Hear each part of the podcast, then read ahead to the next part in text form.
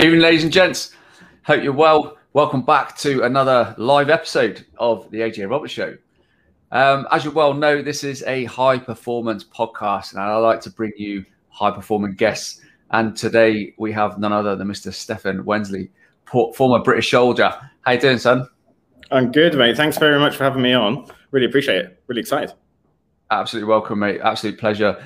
Um, guys and girls, I don't think I mentioned before, uh, or if you didn't read all the text, uh, Stefan's actually out in uh, Dubai at the minute. Where he currently currently runs his business, which is absolutely fantastic. And I was really keen to get him onto the show today um, to really talk about his journey on how he went from being a British soldier to the entrepreneur and best-selling author that he is today. Uh, but we'll get there a little later on. So, um, just going to start back a little bit, mate. Uh, I'm going to just tread back to your days in the military. Um, you used to be in the Royal Signals. Um, how old were you when you joined the military? So I joined up straight away. I remember it was always a bit of a funny one, actually. So I remember you used to be able to sign on the dotted line before you were 16. So I remember my mum dragging me out of school at like a couple of days after I was 15 and nine months, straight down to the careers office in Coventry to go, right, okay, now's your time, sign there. Um, and then, funnily enough, my parents are my mum's um, Irish, and then my biological dad is German. So you can imagine the vetting took a little bit of a while. So. I think I got in just after I was just after I turned seventeen. Okay, uh, wow. And is that something you always wanted to do as a kid? Yeah, so I come from quite a big military family. So uncles, granddad, grandmother, uh, my dad's, my cousins are all in the army as well. So yeah. for me, it was it was kind of something that I was always going to do. I joined the army cadets when I was like a really young, which you obviously get a bit of jip for when you join the army as well. So mm. I think I was like going from sergeant major down to down to private again. But yeah. yeah. for me, it was like always a bit army barmy. Absolutely loved it. Um, so for me, there was there was never really any conversation to say, are you going to go through formal education system, university? For me, it was just always it was always going to be the military, really. And um, you, you, touched on it then about being a sergeant major in the, in the cadets. Do you think that put you in good stead? Obviously, you've gone through some kind of rank structure, obviously showing quite a lot of leadership qualities. Do you think that put you in good stead for when you first joined at a young age?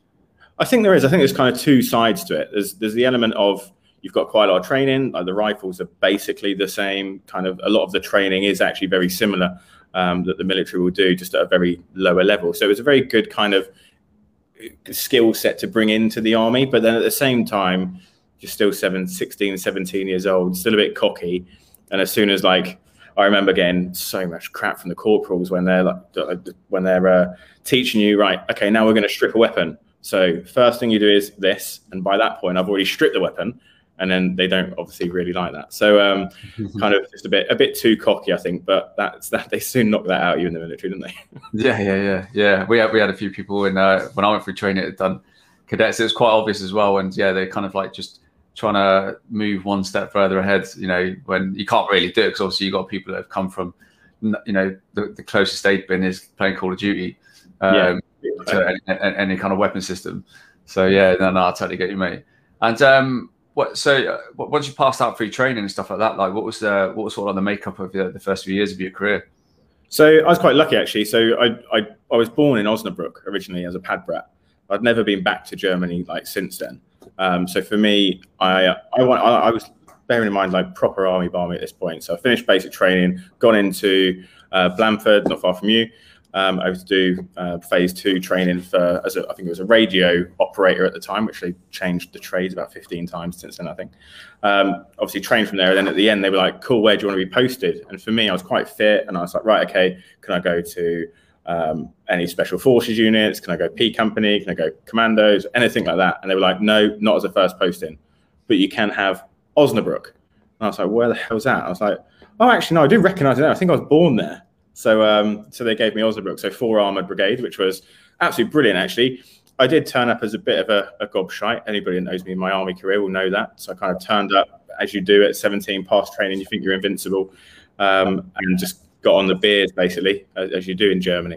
Yes. And it was a bit it was a bit rampant. So I, I got a punishment. Um, they got me out of the unit because I was a bit of a bit of a renegade, and they said, right, we're going to give you a punishment. You're going down to a place called Dummersee you're going to be there for the six next six mm-hmm. months. Your job is to basically pick weeds out of the floor and look after this club. And I went, club? What do you mean? Like what sort of club? And they were like, oh, it's a sailing and windsurfing club. Mm. And I'm thinking in my head, this doesn't really sound much like a punishment. So they sent me down there, and it was, it was very buckshy, no uniform for six, seven months. I think that I was there. And like one of the first things that happened when we got there was a couple of the guys. They said, um, "Right, we need some windsurfing and sailing instructors who'd like to do the course to become an instructor." And we were like, oh, "Yeah, absolutely happy days." So once you do that, then you don't get any of the the jobs like running around and picking the weeds up because you're out training people every day. So I was quite lucky there. Um, obviously, came back from that. My unit was deployed over to Iraq for Telic 7. So joined all the guys out there. Um, good tour, hard tour, but good tour uh, for anybody that was at Telic 7. They'll, they'll understand what that was like. So we did the tour there, and then we went through the transition of moving four armored brigade back to the UK. Um, and then we literally got back to the UK and then stepped off the plane basically and back onto one out to Canada. So for anybody's done BATUS, absolutely brilliant. Um, so we did like six months out in BATUS as permanent staff. And then obviously my time came to an end at four armored. So from four armored, I went over to um, Aldershot. Love Aldershot, lovely, beautiful place. Um, so spent another three years there with uh, basically the rapid response team that deals with the security or the comms for um, any of the natural disasters. So they're the um, team that would basically get called out for like flooding and stuff. So we're always on really, really short notice to move periods. And we were always on call for anything that happened in London. So that we got the bad bit of the job where we're always on call for the stuff like the floods. But then at the same time, we got to go to all the ceremonial duties, which was really cool. So that was a good bit of my career. And then the final posting, I got promoted there, posted on promotion to um, 11 EOD up in Tewkesbury and uh, spent a bit of time with 11, 11 EOD. Now, uh, that was the kind of point where I was thinking, right, do I really want to do this? It was a bit scary, to be honest. I think that that that was probably the, the biggest part of my career that I found a bit worrying, because if anybody knows anybody that's been in EOD, obviously the the, the, the casualty rates are ridiculously high. Um, and I was thinking, right, at this point, do I really want to be carrying on with this career? I just got married and stuff like that. So um, my wife had got a new job and she wasn't very happy because I got posted to 11 EOD and then suddenly they were like, right, the London Olympics are on. Uh, you're going down there for four months. So you can imagine as just married woman for her husband to go, right, um, cool. Here, here's a brand new location. We've just moved you up to Tewkesbury. Enjoy. I'll see you later. just shut off. So she gave me a bit of an ultimatum and said, right, you need to make a decision now. And I made the decision to, to obviously get out at that point, uh, which yeah. was to be honest, was the right decision for me at the time, which was good. Um, here's a funny one. What years did you serve in uh, Osnabrück from? I was there from 2000 and when I get out of training, 2006 to 2009. And uh, and what camp are you based on? Oh God, I can't remember the name of it. It was it was Royal Signals and Royal Engineers at 4 Brigade HQ. Yeah, yeah, we were based on the same camp. Oh, were you? yeah. So who, who was your sergeant major? uh, Andy Cooney, massive big tall guy. Um, so oh. yeah, so so I was actually there from 2004 to 2008 on Quebec Barracks. Um, yeah. yeah, and uh, yeah, in four squadron, and um, yeah, so I, I was listening the whole time, just like kind of laughing in my head. It's really funny, and I was just like, we've got a mutual friend, Darren Roy, that was on tour with you guys. Yeah, that's right. Yeah. Yeah, yeah. So he was, he was one of the guys I was at Dumaze with for seven months. Mm, yes, yeah, sadly passed away in Afghan, didn't he? So yeah, of course. Yeah, yeah, yeah. Uh, I was literally you were talking then, and I was like, my missus is watching this now because she's gone to uh, she's gone to go get some shopping. She'd be yeah. laughing her head off, going like, "It was there at the same time the whole time." Oh, that is like, fun. Yeah, so we've even probably we've been probably uh, crossed paths in like dreamers and stuff like that many times. Oh, definitely. Yeah, because yeah, I came to see you guys when you were on tour with us because you mm. guys were at Telic Seven, weren't you? Yeah, I, I, I was now I was on course then. Oh, okay, because um, yeah, well, I probably shouldn't say this on video, but I was dating your sergeant sergeant major's daughter for a while, for like two years. uh, he, was a, he, was a, scary bloke, but it wasn't the same one that you just said; it was somebody else. Oh, but it's still funny. This is a brilliant podcast. yeah, uh, and, and my, uh, my my son's actually born in uh, Osnabrück as well. He was born in the hospital there. Yeah, oh, yeah, yeah, yeah, yeah. It was uh, sponsored by VFL Osnabrück, the football team, and uh, yeah, we got a free baby crow, which was wasn't like a baby. I was like, how how do they make babies here in Germany? It was like it was like a four year old baby grows massive. Um, but yeah, yeah, yeah. I, mean, speak to anybody who was um, around based there at that time, and if you said, "Oh, if you could spend anywhere in your career the whole t- whole twenty two years, or whatever, like where would you spend it?" They'd all say that. Um, yeah, nearly, nearly, all of them. Um, phenomenal place, and uh, you know, I want to go back there at some point soon, just to yeah, changed a lot. I think the um, now the military's left I've heard that it's kind of gone down a bit because Yeah, yeah. we're not there to fund it anymore, are we? So you used to have Mm. well over thousands of soldiers there spending money, um, Mm. and unfortunately, it's, it's taken a little bit of a, a hit, I think, in the econo- economically. Yeah, no, no, massively, and it's it's the same in all the places now. Um, and because I spent some time in Paderborn. Um, Yeah. It, but it- it's quite interesting you say that, like uh, how you you know you got in trouble, you got sent away, you're a bit of a renegade, and all this kind of stuff. Um, do you think that the the, the that and I actually say this as a quality, right? Um, do you think that quality that you had there uh, is a lot to do with like constantly asking questions, being a bit rebellious, and is that what makes you kind of like a bit of a, a dis- disruptor when it comes to business and entrepreneurship stuff like that? Because I, I'm very similar to myself, so I was always um, I'm constantly asking questions all the time, really curious, uh, thinking outside the box, like an outcome thinker, and I always have been for years and years and years. And I think that's what makes really good entrepreneurs. Um, And you can see it now, even like especially like through the pandemic, like how people deal with the situation. Um, but also when you actually put, pick, pick apart a lot of entrepreneurs' views of the current situation and what their beliefs are, and that you can see where it comes from because they've taken the situation, the outcome that we're in at the minute, and they've just reverse engineered it, which is exactly what I've done. Uh, Yeah. And why I've had so many fallings out with so many people. But like, um, it's just because they're not like critical outcome thinkers. Do you know what I mean? And that's all it is. It's not because he's an asshole, I'm an asshole. Um, I think, and I think you get a lot of those qualities from the military. I think, um, and it's people who are doing well outside the military have got these real similar traits. They've always been had a bit of a bad boy streak in the military, and they've been in the shit and stuff like that. Um, do you think that's like kind of uh, held you in good stead to like where you are now? I think I think it has. I think I went through the point of kind of learning my lesson a bit in the military, and then in 2010, obviously, it was just a, it was a bad year altogether. Obviously, me and Darren were good friends, and there was that. Then I got in a bit of trouble drinking, broke up my long-term girlfriend. Everything kind of went downhill, and I made a couple of big mistakes, which probably should have ended me up in in Colchester. But I was very lucky, and it didn't. Um, but they said to me, "You'll never get promoted." They're like, "You will never ever get promoted." And this is where it kind of everything changed. I think it, it kind of flipped a switch. And it, the rebellious side probably comes into that because for me, I hate being told that I can't do something. Yeah. Do you know what I mean? So they were like, you will never be promoted. Our advice to you now is to either leave the military or move to the medic corps or something else. Just get out the signals. And I was like, no, absolutely not. Like, I can definitely do this. So I just grafted for a year and I did. I was probably the only one I know ever that all was like the closest person to ever getting charged. I only didn't get charged because of a loophole, but then a year later getting promoted and the rest of it. And it wasn't getting promoted to get rid of me. I was actually quite good. So it wasn't one of those promotions. But it's that, that kind of rebellious side that people have. And I've always had it and I've still got it now. It, and it really is to kind of prove people wrong when they're, it's the face adverse, isn't it? We get told in the army that to improvise, adapt, and overcome, there's always a solution to every problem that we can that we that we encounter. Because for us, it's it's not normally an option, is it? It's Hmm. there's a problem you need to overcome it. It's not like it's optional. Mhm. Sometimes it's life and death situations.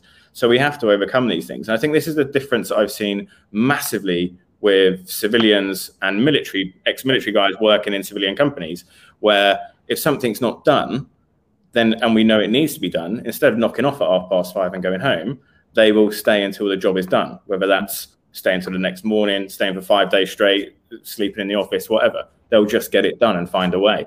And I think that is obviously a big trait that comes out in the military and more more for the kind of more rebellious people, I would say. Yeah, yeah, no, no, I totally agree. And I think when you put um, those attributes together, um, like actually being able to do that in the first place is actually high performing. And I, I talk about the term a lot, and you know, I spend a lot of time uh, talking with people on Clubhouse and stuff like that, and they say like, "Oh, what do you mean by high performance?" And uh, even people like send me DMs and stuff, and um, uh, you know, I say like every single every single person has the opportunity to be a high performer a flick of a switch, and it, all it is is just the ability to be suddenly just get a grip of what you're doing, assess the situation, and just start being a little bit better. You're, start, Yeah. you're, you're then high performing. You don't need to be like a, a high end athlete. You don't need to be special forces soldier. You don't need to be like a ten figure earner. You know, Mm. you, you know, you can be a, you know a new parent. You know, you can be someone who's just started a new job, someone who's looking for a new job. You know, all these little things to seek high performance is just becoming that little bit better version of yourself every single day. Um, And I think people in the military are actually have that within them at any given moment. It's just been um, it's just getting them to be able to realize it and unlock it. And I think mm.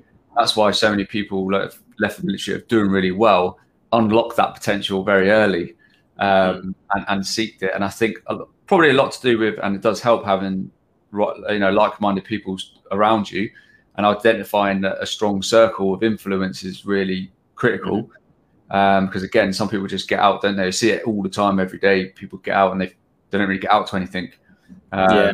It goes back to that circle of influence. I think you just said when you when you come out of the military and fall into a bad circle, either through I, I was quite lucky because when I got out, I was still in Tewkesbury because that's where we'd moved with my wife. She'd got a job and everything, and then I'd got a job in Gloucester, very close.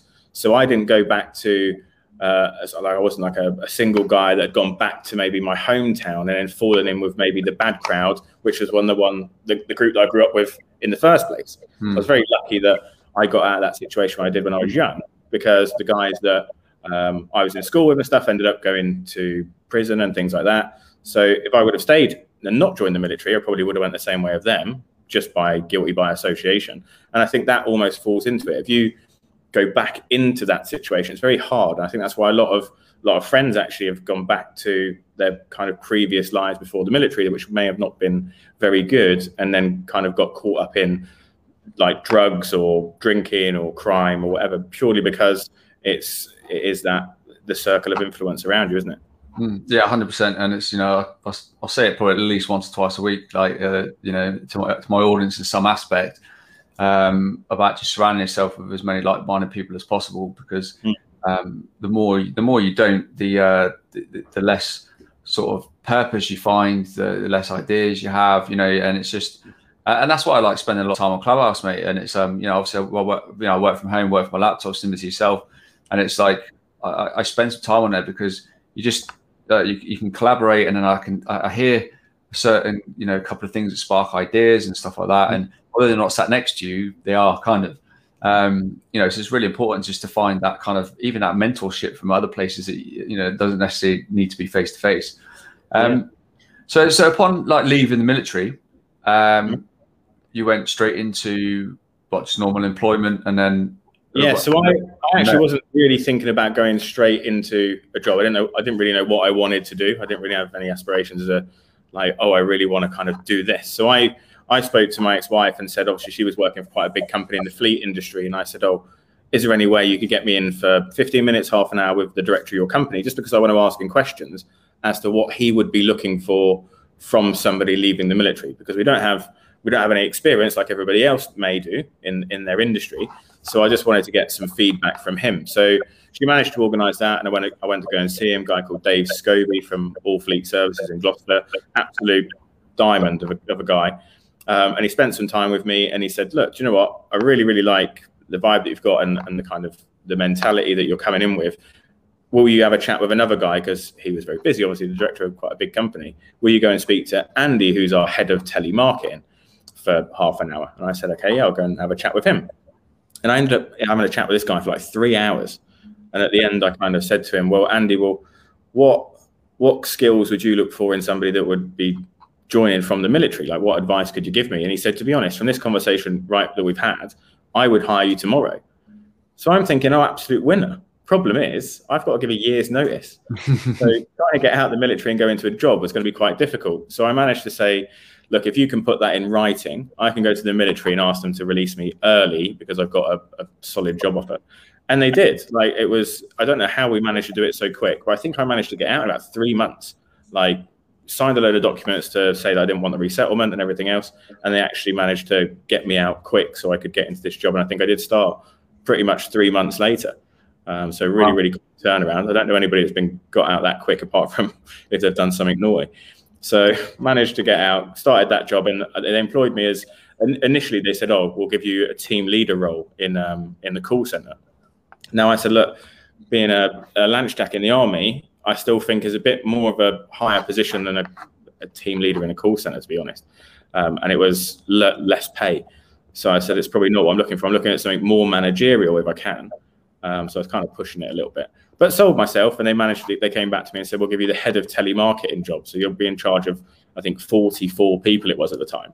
So I went in and, and did that and, and absolutely loved that job. It was brilliant. We were basically running a team of um, like four teams of 10, 10 or so people. Generally, most of them were quite young, um, very eager to make money, proper kind of sales people. So I really enjoyed it. Um, didn't like it was weird that I didn't know how to sell, but for some reason, every time I picked up the phone, I could just sell people stuff.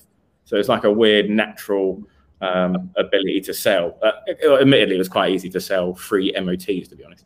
Um, so we managed to get that, do that for a while. Then obviously had a bit of a split with my ex-wife, who was obviously working at the sister company to to that one, and that's when it all kind of changed. And I kind of went, well, well, I'm quite good at sales. I should probably go and do something else in sales. So I moved out of there, went and got a job. Well, moved kind of back to my mum's for for a couple of months, and um, and then got a job for working for Toyota selling cars. Now, if anybody wants to learn where to set, how to learn to sell, go and work for someone like Toyota, because it's very different to working for like VW or BMW or Ferrari or anybody like that. People come into those places and they want to buy the car, right? They've got a passion. I've always wanted a BMW. I've always wanted a Golf. I've always wanted a Ferrari. It's a very easy sell. Nobody wants a Toyota. So you've actually got to learn to sell it. So I learned to sell that, really enjoyed it. Um, and within three months, I think I was selling. I was I was rated in the top three in the UK for highest profit per margin for the quarter. So I was like, I'm, i feel a bit wasted here. I don't don't really enjoy the job, but um, good at sales. So I thought, right, I need to do something else. And this is where I kind of went, right, let's go for something else. Um, I want to make a really big impact. I had a bit of a chip on my shoulder from my ex-wife, who said that her dream was always to live in Egypt, and she was very obsessed with money. So for me, I was like, right, where can I kind of up both of those? Well, I can one up Egypt, no offense to any Egyptians, one up Egypt and go to Dubai. And where can I make money? The finance industry, naturally. So I got a job for a company out here, which was called Fund Advisors. Uh, now it's called Finsbury Associates.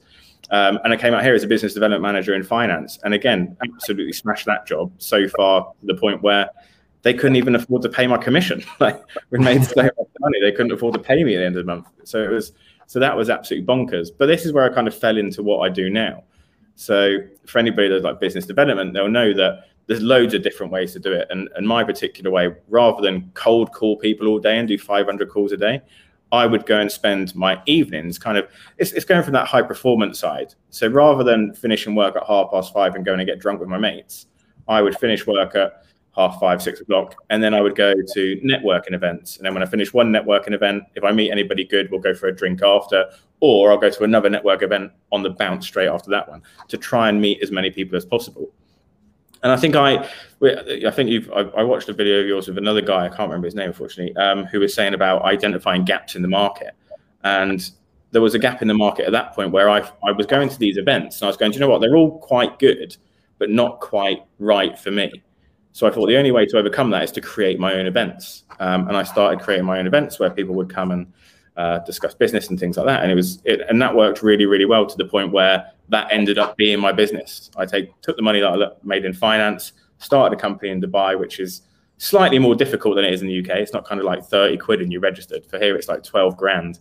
Um, back in 2013, it was where you've got to pay for sponsorship and a license and the rest of it. And then I started um, an events company, and that's where it all kind of kicked off. That was my first job as um, well, basically self-employed, which then grew into an actual company, which was fun.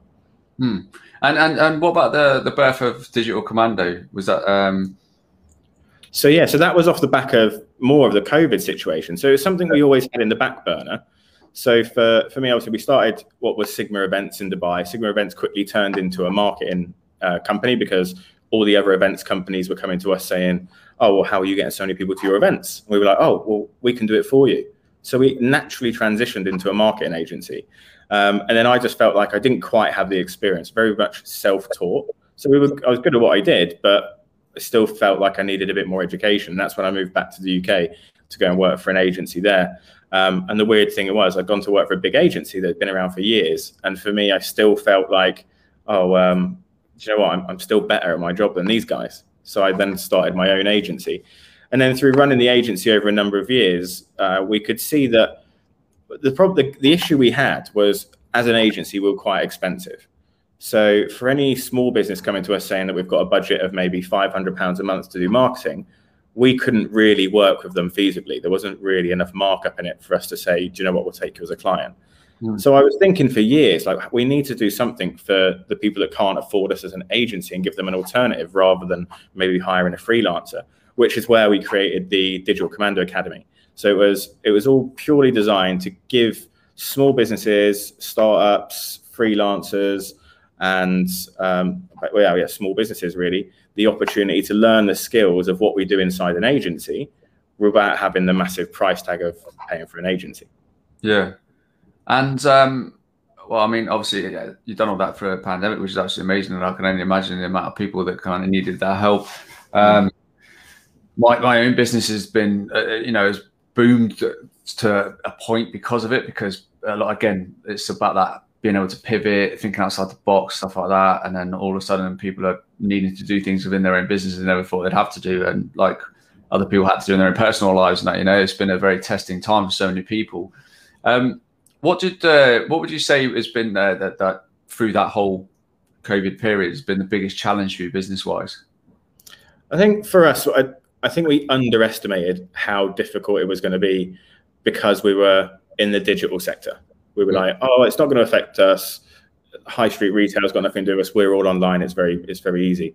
Now we were very lucky because in 2016, I made the conscious decision to make the agency remote. Um, and it was complete coincidence, obviously, that, that COVID happened a lot later on. But we had like some of the team wanted to go and travel around Thailand, some of them wanted to go to Australia, and I didn't want to lose them because they were so good. So I said, look, if you can still do the job while you travel, then we'll keep you on and you can work mm-hmm. remotely. Now the problem is when you give a couple of staff that option, the rest of them are like, well, why can't I work remotely? Why can't I stay maybe work from home and things? So we were like, you know what? Let's try it. Let's go remote for a month and see how we all get on everybody enjoyed it. So we went, okay, from now on, we'll, we will go remote. I was happy because obviously massive money saver. I was paying about £4,000 a month for our office in Bicester. So we were like, okay, let's shut the office. Everybody goes remote, winner. And then obviously, so when the pandemic hit, it was very easy for us to, to transition from that point of view. We didn't have to remote work everybody and figure out how to do it because we'd been doing it for years.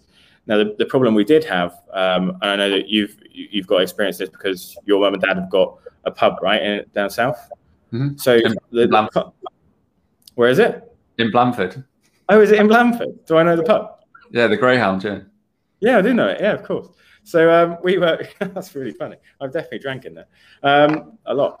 But for us, it was. We've got lots of clients in the hospitality industry, restaurants, pubs, bars, and things like that. So and high street retail. So we've got Maria uh, Stefan Wesley will help me get through the business normally. So Maria's high street retail, got a blinds company. So you lose that footfall straight away. So trying to work through and help these businesses get through that is it was it was one of the best parts of COVID, but it was also a massive struggle because mm. we did lose quite a lot of clients that didn't manage to get through COVID, or they had to they had no funds to continue with marketing. Although I always said to everybody, it's a great time to market your business uh, because the competition was lower. Things like Facebook ads were cheaper. Um, unfortunately, that still wasn't viable for a lot of companies. So I think our our biggest struggle was trying to to really help these businesses through. Some that really didn't have any option to operate. They couldn't. There wasn't a lot they could pivot to, to be honest. Yeah. No, no, I can, I can only imagine, mate. And uh, just got to go back to like what it's been like for mom and dad's pub, for example. It's been mm. horrendous. You know, um, I don't know how much you know Sacha Lord. He's a uh, he's, he's he's one he's quite um, he's a, a, quite a big figure in the hospitality sector, actually in the northwest, Greater Manchester. And what started as a, a, a small court case uh, against the government um, for the whole substantial meal thing, and like what pain it caused the hospitality sector is actually just blown up.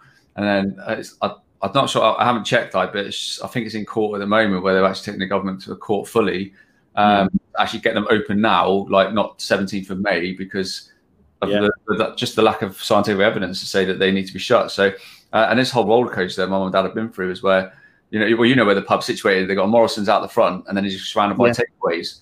Uh, so they've all like been open the whole time. Um, people on top of each other and everything else like that. And you know, in a COVID secure pub, they've not been able to open. They've just been sat up like the flat upstairs. It's been you know pretty torrid time for them, and it's uh, it's not been great um, seeing them have to go through that. You know, and, um, Absolutely. If you look at the, the pictures and the videos, obviously I'm not in the UK, but I can imagine what it's like, and I've seen all the footage and stuff. Where if you go into like Soho now or something in London, it's like it's like Notting Hill Carnival. Mm. Everybody's right next to each other. They're sat on top of each other and all the rest of it. So why do we? Why can they not go in the pub and sit a meter away from each other if they can stand right next to each other in in the street? So yeah. It's, it's a bit ridiculous to be honest. I don't agree with it at all. No, uh, but you know, I mean, I'm, I'm glad there's people in UK like Sacha who are, you know, actually taking, you know, the, the forefront in the fight against a lot of these um, these issues that have caused so much damage to like not just a few but hundreds of thousands of businesses. There's been, I think, well, last time I read, there was two hundred and forty thousand that have closed because of COVID. That's a lot. Yeah, that's just not one. We tried to do a petition. I spoke to Richie, who runs a pub called the Red Lion over in Hunningham, uh, who's a long long term client, been with us for years.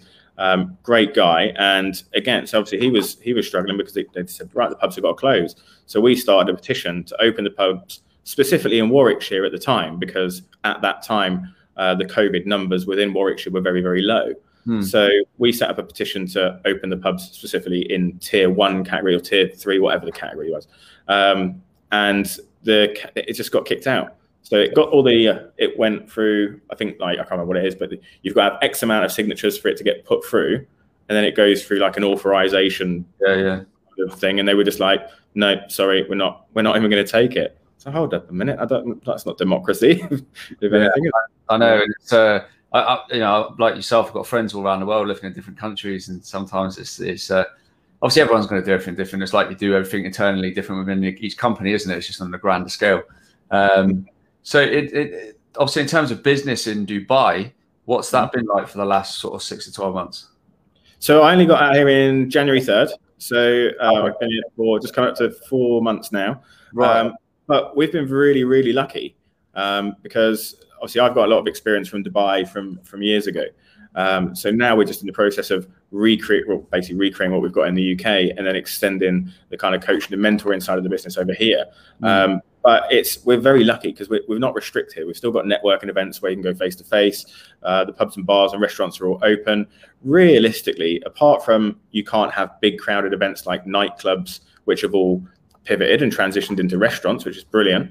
There's not really much effect apart from we wear masks everywhere we go. Um, so we are very, very lucky. We don't hear much about COVID over here, really. Um, I'm not sure if that's on purpose, potentially, uh, but we just don't really get too involved with it. We just carry on with our lives. Do you know what I mean? I think this is partly what I've always said that the UK should have just done. But I understand that there are casualties of this, and I, and I feel for everybody that's been through that. Um, but over here, it's almost been there are rules and restrictions in place, but we've been able to continue with our lives as as much as we can. So business is going great. Um, lots of business over here continuing to excel because they are doing that that pivot and they are adapting to the situation to make sure they continue to profit. So there's not too much effect here from what I've seen. Obviously, on the on the grain on the bigger scale, um, there's not not too much effect here. I don't think. That, that's good, and I think you know, um, I think the whole of the UK is, as a whole, and many places in the United States, and there's still quite a few states that are still they're in a very similar position to we are. Having spoken to friends over mm. there, and you've got the likes of Florida and Texas has just gone like, like yeah. we're, doing our, we're doing our own thing. Um, so yeah, it, it's nice that it's kind of like that because, like you're saying, is life still has to move. You know, nature carries on. You know, yeah. Uh, and we, we are, believe it or not, still part of that. And I think sometimes we forget that. You know, they still got to like move on because I, I think as a whole, like our country is almost like kind of got just got uh, kind of locked into the now and not yeah. like the next few months. And I've seen that all the way through. Again, going back to what we were talking about earlier about outcome thinking, high performance, this and the other. Uh, I know, it's, I know it's hard to have a whole nation full of like outcome thinkers, but I think as a whole, there's there doesn't there hasn't been any talk. Has always been about tomorrow, this week, tomorrow, this week, tomorrow, this week, and that's all it's been. It's not been looking at the future yeah. whatsoever. Um, so it's good. On to that, it's, like that. the UK they talk about the now and the tomorrow, but the thing that really annoyed me, and one of the massive reasons why I left the UK, was because what they talk more about is the past and not the future. Mm, yeah, should have done this. What if Labour would have done this or Conservatives would have done it? Who gives a shit? Mm. It's in the yeah. back. You can't go back in time and change things. So let's mm. look at the future rather than today, tomorrow, and and what happened six months ago. And the negativity, and I know you've mentioned the negativity before about the the whole feeling around COVID, and especially in, in January when I left, and December and everything up in December was bonkers anyway. Um, but those kind of months just went, just it was just turmoil. Everybody was like, like looking at things like Facebook, um, which probably shouldn't, but it was just so negative. Everyone's fighting with each other, everyone's contradicting each other. Nobody really knew the facts, and it was just this massive argument and full of negativity. And for me, that was the con- like the contributing factor where I was like, you know what, I can't stay here it's just not not for me. There's not enough. I can't be the person that uplifts everyone because it drains me too much. So I need to escape from that, and that's that's the main reason I got out. Yeah, and you know, like it, it wasn't so much January. I think it was more uh, February, early March. I had I was exactly the same. There was just like, there was a week period where I up to that point I'd I'd helped or stopped like four veterans from taking their own lives because they'd lost their business and everything. Um, and it just got so consuming from obviously like every it was everything over social media used to do it. It's everything you see. Uh, I ended up closing my Twitter account because I was just like it's just a constant reminder of like what's going on in this country and, and the, what the government's doing and stuff like that. And yeah. then I've got like four guys that wanted to do that. Um, you know, my own parents, like this, that, and the other. And I was just like, as well as you know, trying to run, run a business and build and you know, yeah. serving clients and all the rest of it. it just, I just, I almost, my head was just like like this. Um, yeah. And it can, it can happen to everybody. So I was very quick to um, snap that very quickly. I took myself away from Facebook for about 10 days and that just to totally dissect the negativity and san- yeah. sanitize, you know, one for a better word, my, um, my own social media, like got rid of Twitter and everything. And it's, you know, it's been an absolute godsend because I was at the end of the day, like Twitter didn't really serve me. I was just kind of, uh, I got a lot of information from there just from being a critical thinker. Uh, yeah. that, that, that was purely it. Um, so yeah, I, t- I totally get it, and uh, yeah, trust me, like um, other countries is something that me and my family are currently looking at right now. Um, yeah, oh, yeah, mate, brilliant. Yeah, well, recommend it to everybody. Yeah, and you know we are very much looking at all the options and stuff because just like yourself, you know, I run my business from well this chair where I'm sat in right now, yeah. or any or anywhere I want.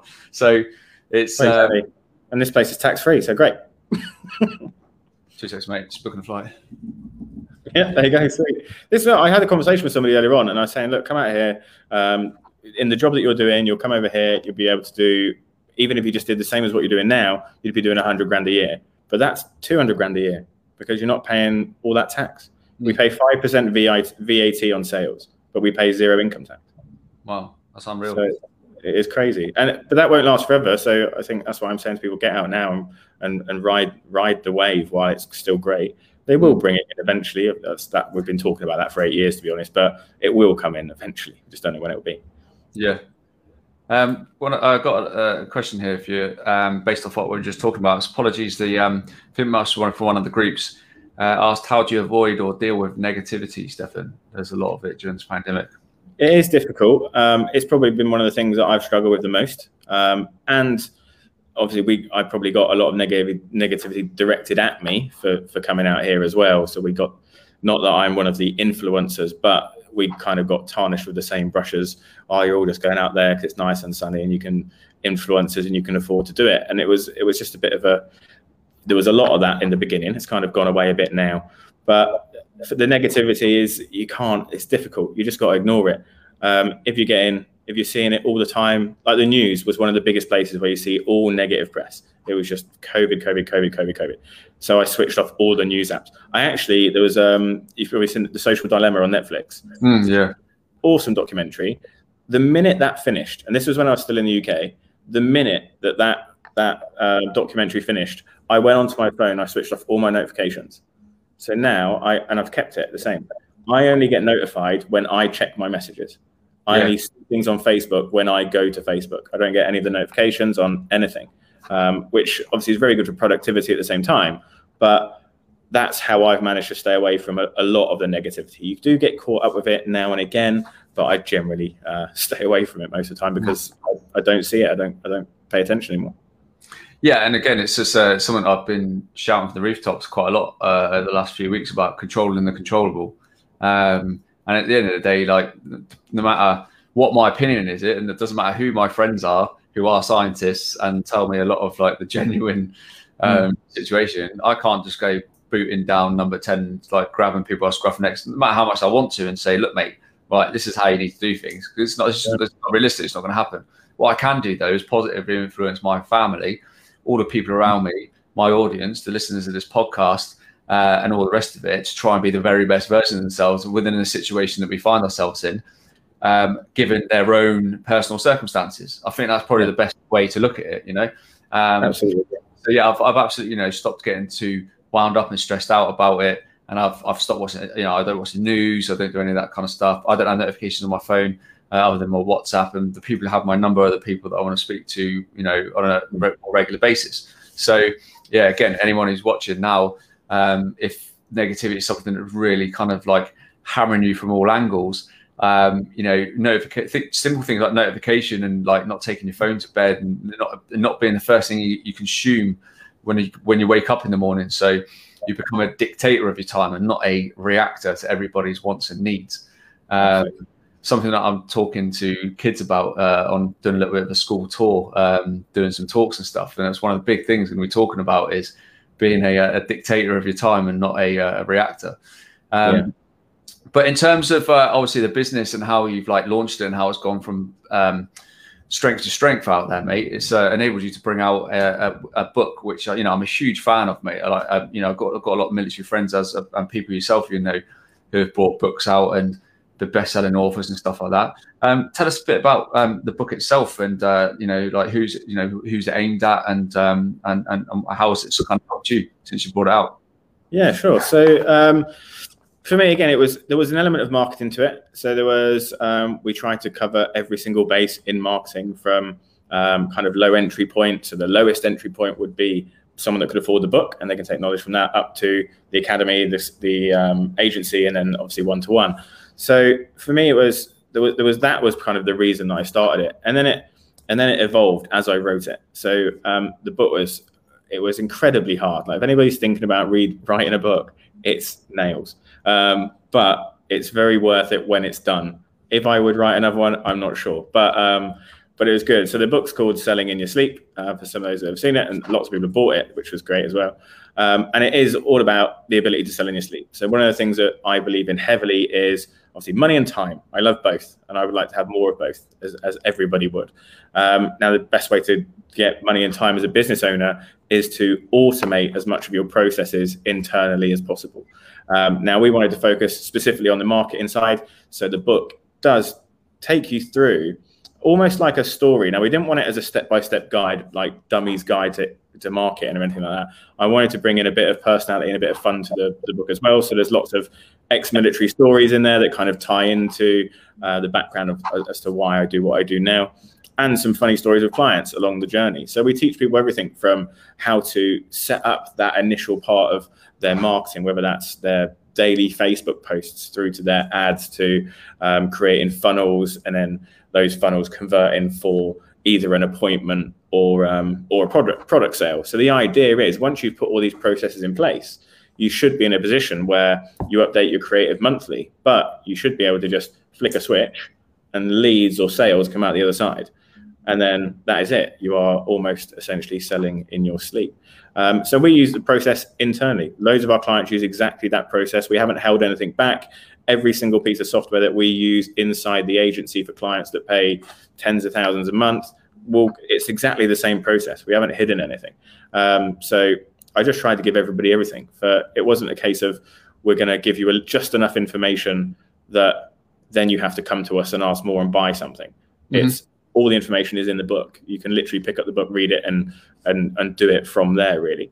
Um, so that was that was the theory behind it. It was very much that people during COVID, those budgets, even for things like the academy, um, were too expensive. So let's give them something that's a much much more easy easily accessible product, which is which is why we brought out the book. And and thanks to everybody, if anybody's watching who's brought the book, um, thank you very much. It did go to number one bestseller within the first four hours. It just flew up.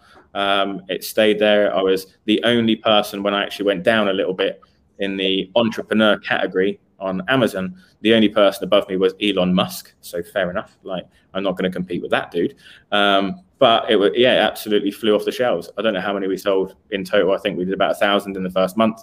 Obviously, it's still selling now. It still keeps pinging up and down in the charts. But um, but yeah, it's been really good. I was just quite happy because we put on the front cover, um, selling in your sleep when a four-hour work week is still too long.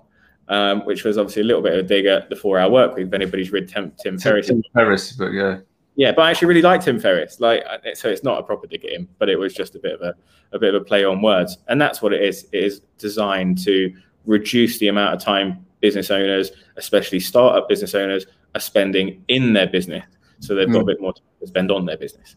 But I also uh, like how you box clever there with the four hour work week. You got it in the title because it's also like play on keywords, isn't it, as well? So if people yeah. type in like four hour work week like yours, oh, I probably come up. Yeah, I didn't even think of it. Yeah, you're right. well, there we go. That'd be why yeah. we sold so many. yeah, yeah, exactly. And uh, I, I, one of one of my clients, uh, absolutely fantastic guy. Um, he's starting a podcast. Obviously, part of what I'm coaching him uh, is setting up his podcast and stuff like that. And he, he's, he's calling it the high the high performing uh, the high performing parents podcast. So it's all about people who are like the top of their A game, um, but still trying to do so whilst being a parent at the same time and stuff like that. So it's a good sort of like advert to get some great people on his podcast. But I said to him like, call it that because the high performance podcast is doing exceptionally well at the minute. Um, yeah. Jake Humphreys from BT Sport obviously does it. Um, again, you know, he's got all like world renowned people on there. But I said when people type in high performance podcast, like you're going to sit up next to it because you've got a very similar name. Yeah, this has just got parent in it. Um, to, release a book because one of the top selling books on Amazon is high performance something. I can't yeah. remember what it is, but that's a coaching and mentoring book. Um, and that was one of the ones that knocked me off the charts, which I was a bit annoyed about. But it's uh, it is a well, that will probably help as well. Get him up there. Yeah, exactly. So it's just all the, I guess, learning all those little things. But you do that by surrounding yourself with the people who are already doing it in your niche, who are absolutely smashing it, um, mm-hmm. whatever that might might be. Um, one of the users, uh, one, one of the people online now, said that uh, he knows a famous property investor. I think I know who he's talking about Mr. Stephen Green, no doubt, um, for, former oil engineer. Gives his book away to boost the leads to conversions. Would you consider doing this? So let's, let's read that again. No, thanks for the investor who gives his book away to boost the leads to conversions. Yeah, well, we do do it for some people. So people that are interested in like the mentoring. Now, don't all do this now because then I'm not giving away a load of free books. But yeah, mm-hmm. so we've got our, I've got a lead gen team and a sales team. Now, the lead gen team will go out there and hit people up on things like LinkedIn that they think are the target demographic for one-to-one training with me. Now, if they're the right person, they just need a little bit warming up. We will send them the book normally. Um, we did think about giving it away for free. It's an expensive book, to be honest. Um, yeah. the, the cost to produce the books and deliver them is actually quite high. We do print to order through Amazon. If anybody knows anything about selling books, you do not make money on books. Um, they are very expensive. So we've done. We have got an actual. We have got a funnel launching. Um, it is done. We just need a little bit more editing. Uh, but that funnel will probably be launching next week, where you can get the book, which is now free, you just have to pay nine ninety nine delivery. So we yeah, so we do do it. Um, obviously, that's international delivery, so we we win some, we lose some. So yeah, we have we have thought about that, and we do do it. Unfortunately, you do have to pay shipping charges. Yeah, and it's just it's the same as um, a lot of the way you go around. But I'm sure later on down the line, as you kind of expand on um, like methodologies and all that kind of stuff, you know th- those opportunities to give books away for free in terms of, you know for, from a lead generation point of view kind of comes part in the parcel doesn't it um, as you get further on down the line and uh, production everything becomes a lot cheaper uh, yeah. usually, usually the way it works um, but we've had it, people that are struggling and stuff, and people have said that we're really, really struggling financially and, and things like that. And if I if I just fall into one of those conversations anywhere, mm-hmm. I will normally say, "Send me your address. I'll send you a book." So we, we yeah. have sent quite a, a, quite a few free books to people that are that need it the most. I would I would say. Yeah, you know that, that's absolutely that's absolutely great, and you know again. Um, a good friend of mine, uh, Jordan Wylie. I don't know if you know him. He's um, former cavalry. He's, a, he's an adventurer, um, oh, yeah. and, and, and author of that. You know, and he's actually coaching with me and my football team. Like amazing guy. And uh, he said to me once, uh, I think it was on my podcast I did with him, that having a book is probably the best business card you could ever have. Oh, um, and I was I never really, yeah, I never really thought of it like that. Never ever really thought about it like that. From um, an authority point of view and things like that, it's so good. Like I I've had more inquiries to work with me one to one since launching the book than I have in four years. Hmm. Like it's just it just takes off. It's yeah. I recommend it to everybody. If you if you're an expert in your field and you feel like you can put that into words, then get it. And actually, you don't even need to be good at writing. This is the trick these days. You can hire ghostwriters. I personally used a ghostwriter because my English is rubbish. Um, so I used a ghostwriter that used to sit with me on Zooms every week. I would talk, they would transcribe it and make it into English. And then obviously then they, they create the book, I review it, and, and eventually it goes out. I, luckily, I didn't have to write it. Otherwise, it would be like every other word would be a spelling mistake, more than likely. and um, yeah, so uh, you know, I, I, get asked it all, all the time because I've, I've, literally got like a little collection on my uh, my bookcase next to me here of like um, all the people I've had on my podcast I've got books like they send me signed copies, like, and um, I'm not just trying to like drop a hint in. Um, but, uh, yeah, but they, yeah, but they, um, they, they often say to me like whether it's offline or whatever, like, oh, so when you bring one out, and I'm like, yeah, yeah I don't know what about. So if you're watching this, ladies and gents, and you know me from old, like especially from the Osnabrück days, and you got pictures of me shit faced somewhere uh, in a gutter around some German town and that, please send me some photos because I'd like to stick them in the book. I think it'd be worth uh, it would be worth it just for the laugh. Um, in, the, in, the, beginning of the book, I, there's a story about when I felt my first day in Osnabrück, where um, I turned up to obviously the garages and somebody said to me, "Oh, can you go and grab a TPG for the four three? And I was like, "I don't know what a TPG is or a four three.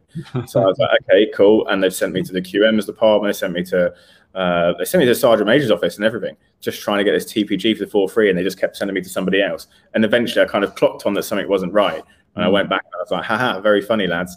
And they were like, "Nah, I got you." I still didn't know what it was until about two weeks later when somebody told me. And for anybody that doesn't know what that is, it a tire pressure gauge for a 4-3, which is essentially an armored personnel carrier or a tank to some people. They haven't got tires, so you can't do it. But I wrote the, I had that in the book, and then I had a message from someone that I'd served with, and she said, "Oh, actually, um, we've read your book, and the person that said that to you, because I couldn't remember who'd said it to me, she goes, that was my husband." Wow. So uh, it was yeah, it's really funny to kind of hear back from who actually was that said it. Oh, that's brilliant. So, what did you say? Like, I'll uh, give you your address. I'll send you a book and a tire pressure gauge. yeah, should have. I already got the book, but yeah, for sure, probably should send him a tire pressure gauge. so, what's so, so what's uh, what's the plans uh, for yourself and, and the business uh, moving forward over the next sort of six to twelve months out in uh, Dubai? So, we're looking at opening up the the mentoring spots um, in the sense of we want to hire more mentors to come and work out here. So like we're looking at people that have maybe got ex-coaching experience because obviously, as you know, coaching is a big part of the mentoring anyway. Um, mm-hmm. So we're looking at expanding that business. The goal over the next two to three years is to hire a team of four, uh, well, 40 to 50 uh, coaches and mentors in the office, or working with about 20 clients each. Um, and obviously we've got we've already got our sales team and lead gen team, so that's that's all cool. So we're trying to bring as many people out as that. So if there is anybody watching that's thinking about a career change or they want a fresh start, which is the reason I came out in the beginning, um, then then obviously get in touch with me because we'll be looking to bring people on more than likely from just after the summer, so August September time. Wow, fantastic! And um, eh, for, for people who are watching you, you're interested in coaching and mentoring. What sort of uh, line or what sort of niches would they be uh, be looking at working in? So for an, it can be anything really. So one of my things that I've always believed is nobody can be like the master of everything. Nobody like I can say that myself, even having run successful businesses, I cannot know everything about business. I won't pretend to be the best accountant in the world. Um, I'm very good at sales, marketing, advertising. They're probably my three areas. So the best people to work with me are agencies, naturally, because I've gone through that process myself. But I work with fitness companies, work with um, retail companies, there's, there's not really too much of a niche. Um, there will be when I, obviously when you do that initial consultation to see um, what their problems are, then we'll probably discuss if they're right for if we're right for each other or not in that sense. But realistically, is anybody trying to grow their business, I'm very much I'm not like a fluffy marketer like a lot of them. I don't focus on brand because I don't care for it. Um, I care about sales and money, and that is it. Um, so it's a bit more focused on that. But I, I, suppose the thing that makes us very different is we bring in these experts. Um, mm. And we try to bring them in as much as possible from the military community as well. And if I could, if everybody I hire for the next, if every all 40 mentors can be ex-military, I would be over the moon. I'd be at that would be gleaming. So that would be a good USP for us as well. Yeah. Um, and and I think the background that people bring in it is it's hard work, it's great pay, but it's very very hard work. You do need to go the extra mile for clients because we don't just do the coaching side. We'll do the mentoring and if needs be the fulfillment. Mm. So if they do have a problem with they don't know how to do their accounting, we will put them in touch with a as part of their monthly fee, we'll get a financial director to sit with them to go through their accounts with them, so they're getting that that coaching from an actual professional because we wouldn't expect everybody in our team to know that sort of stuff. So I suppose that's kind of what, what we do that's different to a, a lot of them. A lot of people work with, um, I won't drop any brands in actually, I won't say what I was going to say, but yeah, it's, um, if you, yeah, you'll know. Well, it says in it says in the video actually, the market video, if they work with coaches and the coaches are telling them to do stuff and they don't know how to do it, then they're better off working with us because we'll either show you how to do it or do it for you. And that's yeah, that's yeah, um, it's giving people back time and money. That's the central part of it. Yeah, yeah, and exactly that, mate. Um, I, I, see it all the time, and I hear it every day. You know, people who um, who have uh, coaches. Um, Yeah, it is an unregulated market. You know, despite like I know the states are very hot on the, ICF accreditations and all the rest yeah. of it like that. And um, but in the UK, I mean, you get sort of like um, you know Karen, who's uh, I don't mean to use the word Karen all the time, but um, who's it, in one better word, morbidly obese, and they call themselves wellness coaches at Slimming World. Do you know what I mean? The, the term is thrown around a lot, and I think depending on where you go, uh, in whether it's UK, Dubai, the States, stuff like that, like the word coach has a different meaning to a lot of people, doesn't it? So uh, you get 18 year old life coaches, which never sell very well, does it? And stuff yeah. Like that. Then you, but then you go to the States, and like most people got a life coach on speed dial one, haven't they? And it's just like, yeah. A, it's a normal everyday thing. I found that when I lived in Australia, it was like, um, everyone had a, a everyone had a, a, therapist or somebody to speak to, like literally, and like yeah. their phone. Like, you know, as Brits, you're like, "What are you doing that for, you weirdo?"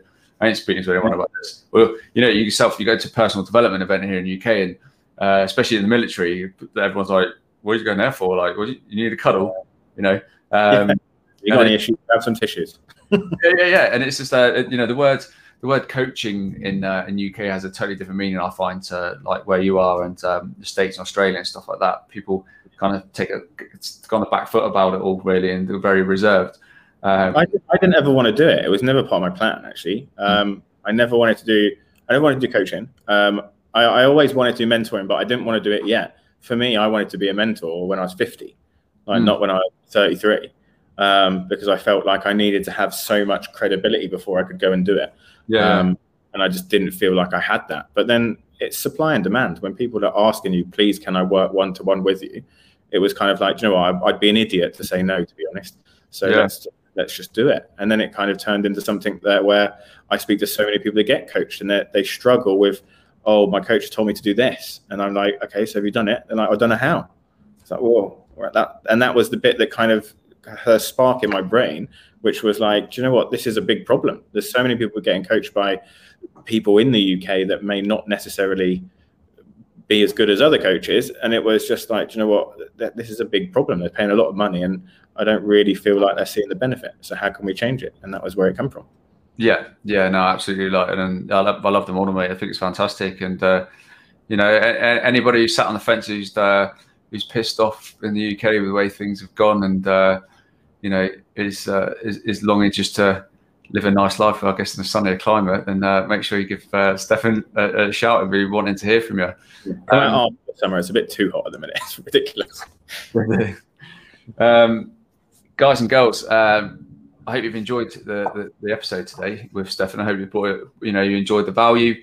Uh, there's been a lot of really great points here. I think we've shared um, that can give you guys a bit of food for thought over the next few months and um, you know things that you can implement into your own life and just give you that little bit of positive uh, injection, one for a better word, um, into the you know in, in, into your future prospects and stuff like that. Mate, thanks thanks a huge bunch. I'll, I'll, I'll be sure to share your um, all your contact details in the show notes, obviously on the actual audio podcast side of stuff. But for the benefit of the, the viewers and the listeners, uh, where can people find you like on on social media? Yeah, I'm I'm pretty much everywhere to be honest. Um, Facebook, Instagram, uh, everything. Literally, I can't. I don't think I can name one that I'm not on. I don't think I'm on Snapchat. Anywhere else you can find me. Um, yeah, DC.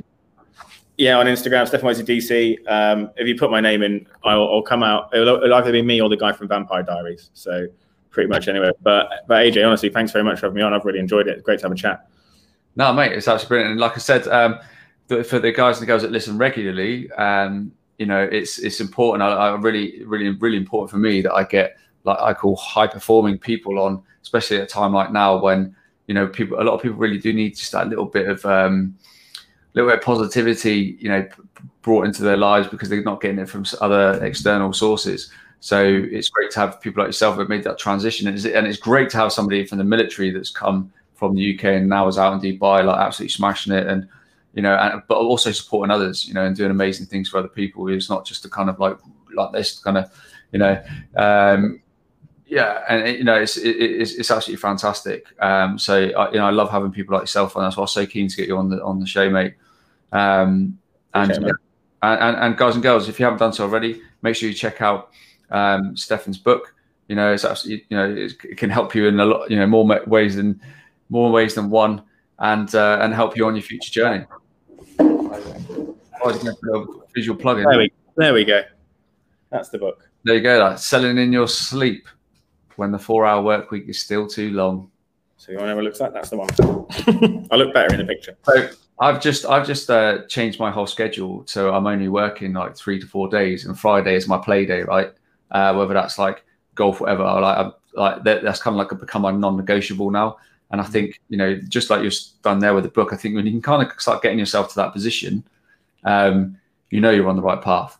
I said but I still, but if you're not quite yet there, like set that as a goal. Set that as a goal where like I want a day a week outside of the weekend where it's my non-negotiable. Like I'm gonna either play my sport or do this or do that and cut myself off and you know external noises and all this kind of stuff. If, I think if people start doing that, you know, and they'll start seeing success in their business because their head's going to be in a you know much much better place. Massively, massively agree. I've done the same. So uh, for me, Saturday is my non-negotiable. That is off uh, completely. And like our week's slightly different. So uh, Sunday is Monday in Dubai. So and then obviously I still work Fridays because I've got UK clients. So I work pretty much Sunday to, to Friday, but Saturday is nobody will probably get me on social media. It'd be very difficult to get me because I just the phone's gone. Um, I'll go to the beach, I'll go snowboarding, I'll go surfing, I'll do something for me. Uh, mm. But it makes a huge difference, absolutely mm. massive. I definitely recommend it to anybody. And as you know, AJ, like if, if anybody's feeling that lack of momentum, I know it can be difficult in the UK at the minute, but they're really feeling that in the middle of the day or the middle of the week where they're just like, you know what, my headspace is gone.